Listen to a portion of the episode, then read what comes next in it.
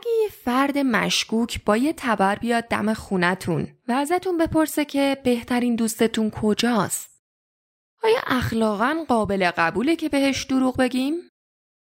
خب در کمال تعجب امانوئل کانت جوابش به این سوال اینه که نباید دروغ گفت. راست گفتن یکی از اصول اخلاق کانته و حتی تو شرایط قتل احتمالی به صورت یه امر مطلق یا یک وظیفه بهش نگاه می‌کنه. کانت به اصولی میگه امر مطلق که بدون استثنا در هر شرایطی باید اجراشن. فارغ از اینکه پیامدش چی می‌خواد باشه.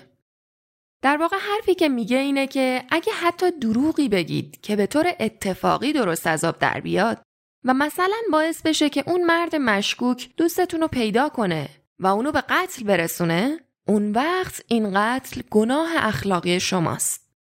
بنابراین اگه به اون قاتل مشکوک مثلا بگید دوستتون تو خونه نیست در حالی که خونه است ولی دوستتون بیاد دزدکی از در پشتی خونه بره بیرون و از بخت بعد با مرد تبر به دست روبرو بشه هر اتفاقی که بیفته تا حدی مسئولیت شماست. اما اگه راستشو بگین پیامدش هر چقدر هم که برای دوستتون مهیب باشه گناه شما نیست. این مثال به خوبی نشون میده که موزگیری اخلاقی کانت چقدر با پیروان مکتب فایدهگرایی متفاوته. اونا میگن شما باید هر کاری رو انجام بدید که باعث سعادت میشه. به عبارت دیگه فایدهگراها میان عواقب راست گفتن یا دروغ گفتن و میسنجن اول بعد تصمیم می‌گیرن که راست بگن یا دروغ. درست برعکس کانت که میگه بعضی از کارا غلطن. حتی اگه نتیجه خوبی از اون کار بد حاصل شه. همچین روی کردی به اسم وظیفه گرایی تو اخلاق کانت معروفه. سلام دوستای عزیزم من شیمام اینم دهمین قسمت از مجموعه یه نویسنده است. ما یه نویسنده رو اولین روز هر ماه منتشر می‌کنیم و هر بار توش داستان زندگی یه نویسنده بزرگ رو تعریف می‌کنیم. تو این قسمت در مورد زندگی و افکار امانوئل کانت حرف می‌زنیم. احتمال داره اسمشو شنیده باشین. از نظر فیلسوف و تاریخدان مشهوری به اسم ویل دورانت، کانت بزرگترین فیلسوف قرن 19 کانت فیلسوفیه که دنبال این سوال بوده که چطوری آدما بدون نیاز به تمجید و تعریف که شیوه مرسوم ادیان سنتیه به نظرش می‌تونن خوب و مهربون باشن. کانت معتقده که همیشه مجموعه از اخلاق وجود داره که باید ازش اطاعت کرد فارغ از اینکه تو چه شرایطی باشیم. چون ارزش این اخلاق از هر چیز دیگه ای بالاتره. کانت می‌گفت بالاترین خیر نیت یا اراده خوبه و توضیح میده که اصلا نیت خوب یا حسن نیت چی هست. از طرفی باور داشت که شادی و حس خوب نمی‌تونه معیار انجام کار خوب باشه. چون اون چیزی که بعضی از آدما رو شاد می‌کنه حقیقتا پلیدی مطلقه. مثل وقتی که یه دوست رو شما اسلحه می‌گیره تا کاری که باعث خوشحالیش میشه یعنی پول به دست آوردن رو انجام بده. همینطورم می‌گفت خوبی به نتیجه هم ربطی نداره. چون یه نتیجه خوب می‌تونه ناشی از یک عمل شیطانی باشه. مثل وقتی که اون دوست پول از شما می‌گیره ولی میده به یه فقیر. تنها خوبی از نظر کانت حسن نیته. اما منظورش چیه؟ بریم ببینیم این فیلسوف عصر روشنگری کی بوده و چرا مهم شده؟ امانوئل کانت تو سال 1724 تو منطقه‌ای به اسم پروس به دنیا آمد. پروس منطقه‌ای بود تو جنوب شرقی دریای بالتیک که امروزه متعلق به روسیه است. پدر کانت رو میگن از نوادگان مهاجرای اسکاتلندی بوده. مادرش اما اهل همون پروس بود. امانوئل چهارمین بچه از بین نه تا فرزند خانواده کانت بود. از بین این نه تا بچه فقط چهار تاشون به بزرگسالی رسیدن و امانوئل طولانی ترین عمر رو بینشون داشت. خانواده کانت فقیر بودن. باباش زین اسب می ساخت. بنابراین امانوئل هیچ وقت اونقدر پول نداشت و تا پنجاه سالگی که بالاخره استاد دانشگاه شد و حقوق ثابتی گرفت خیلی محقر زندگی می‌کرد. خانواده کانت عمیقا مذهبی بودن. کشیش خانوادگیشون وقتی نشونه هایی از هوش امانوئل رو دید تدبیری به کار برد تا بتونه از امکان تحصیلی خوبی بهره مند شه که اون زمان واسه خانواده ای از طبقه اجتماعی متوسط فرصت بینظیری بود. بنابراین کانت جزو معدود آدمایی بود که تو هشت سالگی رفت مدرسه و لاتین و علوم مذهبی رو یاد گرفت. اون تو سال 1740 وقتی فقط 16 سالش بود وارد دانشگاه شد و بعد از اون به ریاضی و فیزیک علاقه من شد. کانت اونقدر تحت تاثیر نیوتون قرار گرفت که اولین کتابش رو چهار سال بعد از ورود به دانشگاه در زمینه نیروهای طبیعی نوشت که درباره نیروهای حرکتیه. تو اون زمان به تنها چیزی که اهمیت می‌داد مشغولیت تو دانشگاه و کار آکادمیک بود. اما وقتی تو سال 1746 پدرش فوت کرد و مسئولیت خواهر و برادر کوچیکترش به دوشش افتاد، ناچار دانشگاه رو ول کرد و نه سال تو شهرهای اطراف به سه تا خانواده تدریس خصوصی می‌کرد. تو همین دوران بود که کم کم احترام اجتماعی به دست آورد و از طریق همون خانواده ها شهرت کوچیک و آشناهایی پیدا کرد. اگرچه که روابط اجتماعی زیادی داشت ولی هیچ وقت تو زندگیش ازدواج نکرد. کانت بعدا تو سال 1755 از طریق یکی از دوستایی که پیدا کرده بود برگشت به دانشگاه و مدرس ریاضی و فیزیک شد. اون طی 15 سال کار تدریس دانشگاه تو زمینه ماهیت بادها، دلیل زمین لرزه ها، نحوه شکلگیری منظومه شمسی و خیلی موضوعات دیگه از این قبیل رساله های علمی مختلفی نوشت. مثلا کسی بود که می‌گفت منظومه شمسی از یه توده ابری از انواع گازها ایجاد شده. تو این دوره به شدت علاقمند نیوتون و ژان ژاک روسو بود. بعد از اینکه بالاخره تو سال 1770 رسما استاد دانشگاه شد تا آخر عمر تو زمینه های منطق، اخلاق و متافیزیک کتاب نوشت. علا رقم دین و ایمون خانوادهش خود کانت باورای مذهبی مرسوم اون زمانه رو نداشت. اگرچه که به دقت اینو می‌دونست که باورای مذهبی چقدر به پدر و مادرش تو تحمل رنج زندگی کمک کرده بود. کانت مذهبی نبود اما به خوبی از اهمیت نقش مذهب تو تقویت انسجام جامعه آگاه بود. ته ته تهشم بازم کسی نمی‌دونه آیا کانت تو زندگی شخصیش واقعا قائل به وجود خدا بود یا نبود. نتیجه ده سال تفکر و مدیتیشن کانت شد یکی از مهمترین کتاباش به اسم نقد عقل محض که نوشتنش تو سال 1781 تموم شد. اما این کتاب بدفهمیایی ایجاد کرد که مجبور شد دوباره کتاب و تو هفت سال بعدش از نو بنویسه و جواب بعضی از نقدایی که به کتاب اول شده بود و بده. میگن مخاطبای کتاب اولش اونایی که تفسیر کمالگرایانه کانتو از اقلانیت میپسندن. اما کتاب دومش واقع گرایانه تره. کانت آدمی بود که از یه طرف مفاهیم انتظایی علاقه داشت ولی از یه طرفی هم نمی‌تونست علاقهش رو به المانای تجربی نادیده بگیره. همین شد که دومین کتاب مهمش رو درباره اقلانیت کاربردی نوشت. تو این کتاب که اسمش هست نقد عقل عملی درباره ارتباط علم و فیزیک حرف می‌زنه. امانوئل کانت تو دوران جالبی می نوشت دوره‌ای که ما بهش میگیم عصر روشنگری اون تو مقاله با عنوان روشنگری چیست گفت که یکی از ویژگی های تشخیص سنش بلوغ ایده سکولاریسمه. اون از نظر فکری بیشتر تمایل داشت که باور به مسیحیت بین آدما کم شه. اما تو مفهوم عملیش از این بابت نگرانیایی داشت. چون از طرفی درباره طبیعت آدمیزاد خیلی بدبین بود و باور داشت که نهاد آدمیزاد به شدت تمایل به فاسد شدن داره. به خاطر همینم بود که اساسا تو زندگیش هدفش این بود که اقتدار دینی رو با اقتدار اقلانی که همون هوش انسانه جایگزین کنه. اون تو زمینه فلسفه اخلاق هم دستی داشت و کتاب دیگه ای که بیان قابل فهم تر و خلاصه تری داره درباره اصول اخلاق نوشت به اسم بنیاد مابود طبیعه اخلاق. و اونو تو سال 1785 منتشر کرد که اولین پایه نظریات کانت درباره حقوق و سیاست شد. همین کتابم زمینه ای شد برای اینکه کانت به قاعده مهم برسه که هنوزم معروفترین باور کانتیه. امر مطلق یا عین عبارت انگلیسیش categorical imperative. و برای اولین بار از اصطلاح عجیب و غریبی به اسم مابعدالطبیعه اخلاق استفاده کرد.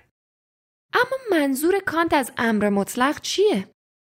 امر مطلق میگه فقط بر اساس اون قاعده اخلاقی عمل کن که آرزو داری یه قانون جهانی باشه. این ایده در واقع تکرار همون حرفیه که مدتها بود آدما تو ادیان مختلف میشنیدن. مدتهای طولانی قبل از کانت این ایده وجود داشت که با دیگران همون طوری رفتار کن که دوست داری با تو رفتار کنن. و این ایده که تو خیلی از ادیان مشترکه. اما کانت اونو رسما مطرح کرد. کانت میگه یه راه ساده برای آزمایش کردن درستی اخلاق وجود داره. تصور کنید کار اشتباهی مرتکب شدین. و تصور کنید که این کار اشتباه به صورت رایجی تو جامعه تکرار بشه و شما قربانیش باشین. فرض کنید که شما چند تا ورق آچار بیشتر از واحد کپی محل کارتون برداشتین. به نظر کار کوچیکی می‌رسه اما اگه همه این کار رو انجام بدن یعنی واحد کپی و بزرگتر از اون جامعه به تعداد بیشتری نگهبان و معمور نیاز داره یا مثلا اگه بدون اینکه همسرتون بدونه با کس دیگه ای سر و سری داشته باشین ممکنه با خودتون فکر کنید که اشکالی نداره اما ایده امر مطلق کانت استدلالتون رو اینطور ضعیف می‌کنه که خب لابد پس از نظرتون اشکالی هم نداره که همسر شما روابط پنهانی دیگه ای داشته باشه و به شما نگه. امر مطلق برای این طراحی شده که روشنبینی ما رو نه از منظر کاملا شخصی بلکه از منظر لنز بزرگتری ببینیم تا در نتیجه بتونیم محدودیتاش رو بشناسیم. کانت همینطور هم استدلال می‌کنه که ایده امر مطلق و میشه طور دیگه ای هم گفت. این ایده قرار بود جایگزینی برای دستور مسیحیت به جهان شمولیت عشق باشه. همون قانونی که میگه به همسایت نیکی کن. از نظر کانت هدف و قایت انسانه. اونه که زندگی می‌کنه و به دنبال خوشبختی و دستیابی به آرزوهاشه و استحقاق برخورد منصفانه هم داره. اون میگه امر مطلق در واقع صدای درونی خود اقلانی مونه.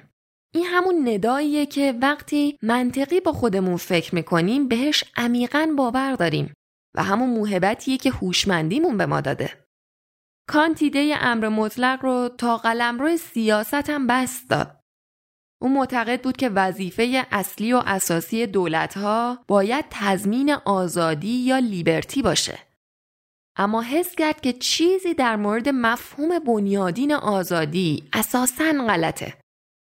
نباید در مورد آزادی خواهی این سوء برداشت بشه که هر کسی که توانایی انجام هر کاری رو داره آزاده که انجامش بده.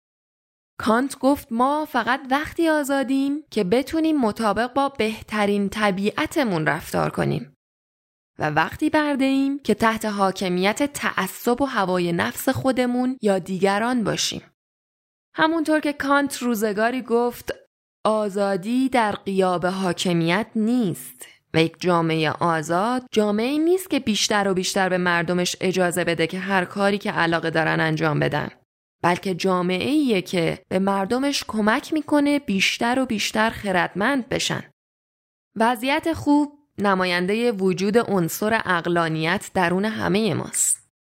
تحت این شرایطه که آدما می‌تونن آزاد باشن و دولتی بسازن که نسخه گسترده و نهادینه شده بهترین های خودشون باشن. شاید یکم تعجب آور باشه که بعدا تو سال 1790 تا 93 کتابی درباره زیبایی شناسی و هنر به اسم نقد قوه حکم منتشر کرد. برای یه متفکر که همیشه تو زمینه های اخلاق و سیاست و اینجور چیزا می نویسه اولش ممکنه پراکنده کاری به نظر برسه ولی کانت تو این کتاب میگه به نظرش هنر و زیبایی سنگ بنای تمام ایده های فلسفیشن اون همیشه فکر می‌کرد که زندگی عرصه دائمی چالش بین خودهای بهتر ما و احساساتمونه. نزاع همیشگی بین وظایف و لذتها وقتی یه فرد چیزی رو می‌بینه و به نظرش زیبا میاد هماهنگی خاصی بین تصورات و درکش از اون شی ایجاد میشه که باعث میشه بلافاصله بعد از دیدن اون شی از وجود همچون حسی آگاه شه کانت از منظر تازه و مهمی نظر ما رو به زیبایی جلب می‌کنه زیبایی مثل اون حس تربنگیزی که از دیدن گلها، درختان و پرنده ها به دست میاریم اون میگه زیبایی همون محرکه که ما رو به یاد خود بهترمون میندازه. زیبایی توجه ما رو از دقدقه های خودخواهانه و تنگ نظرانه به شیوهی لذت بخش و جذاب پرت می‌کنه. زیبایی طبیعت مستمر، آروم و پایداره و یادآور وجود مشترک و مرسوم خود ماهاست. یه گل زیبا برای کشاورز خسته از کار طولانی به همون زیبایی که برای شاهزاده است. پرواز دلپذیر یک پرستو به همون اندازه‌ای برای بچه مطبوعه که برای تحصیل کرده دانشگاهی. از نظر کانت زیبایی تجسم ایده های اخلاقیه. اون میگه نیاز ما به هنر ابدیه و همیشه باید جایی برای هنر تو زندگیمون وجود داشته باشه. تا همیشه بتونیم بخش های خودسر وجودمون رو تحت کنترل بگیریم. اواخر عمر کانت فلسفه انتقادی تو تمام دانشگاه های آلمانی زبان رایج شد و کانت به آدمی تبدیل شده بود که درباره هر سوالی مورد مشورت قرار می گرفت. اون با اون هیکل نحیف و سینه نامیزونش از ضعف سلامتی رنج می برد. اما در عوض خیلی اجتماعی و خونگرم بود. تا اونجا که همکاراش دیگه بهش ایراد می‌گرفتن از بس که مهمونی می‌رفت. اصولا کانت می‌تونست داستانای بامزه زیاد تعریف کنه و بدون اینکه خودش بخنده باعث سرگرمی بقیه شه. با اینکه آدم خونگرمی بود اما برای مکالماتش هم قواعد خودش رو داشت. اول هر مهمونی شام آدما باید داستانای خودشون رو درباره اینکه اخیرا چه اتفاقی براشون افتاده و خلاصه چه خبرها تعریف می‌کردن.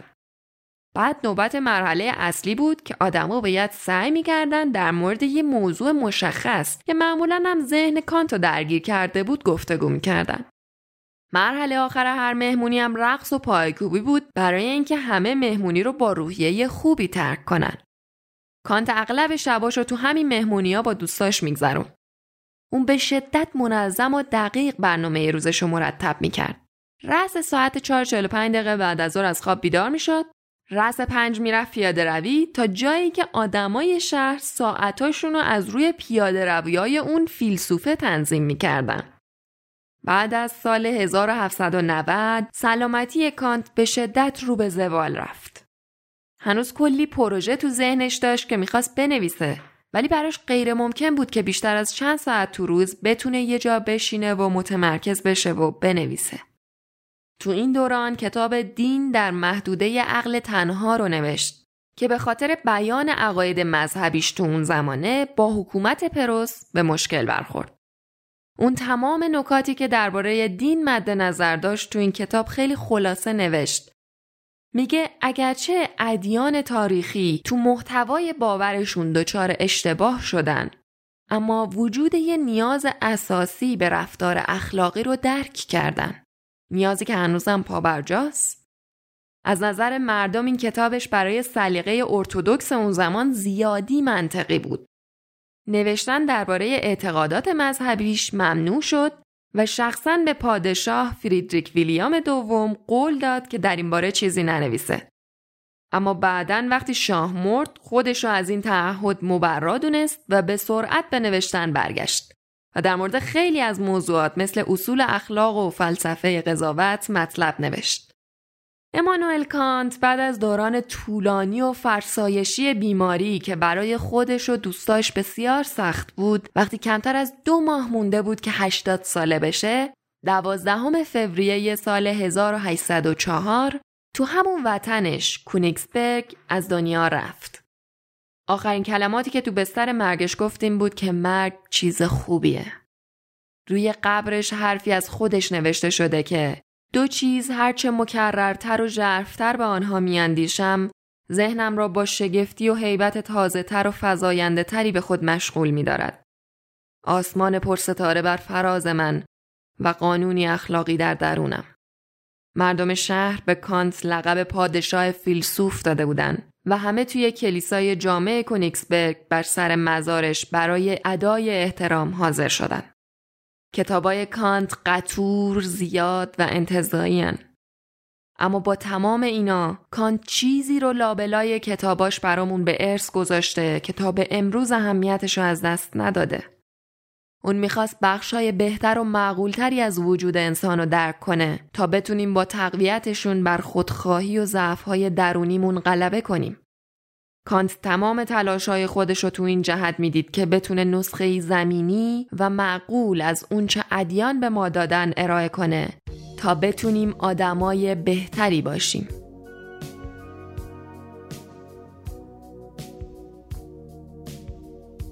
دوستای عزیزم چیزی که من دنبالش بودم از زندگی نامه کانت این بود که چرا این آدم اسمش مونده و چرا معروفه کانت میگن یکی از تاثیرگذارترین فیلسوفای عصر روشنگری تو قرون وسطا بوده.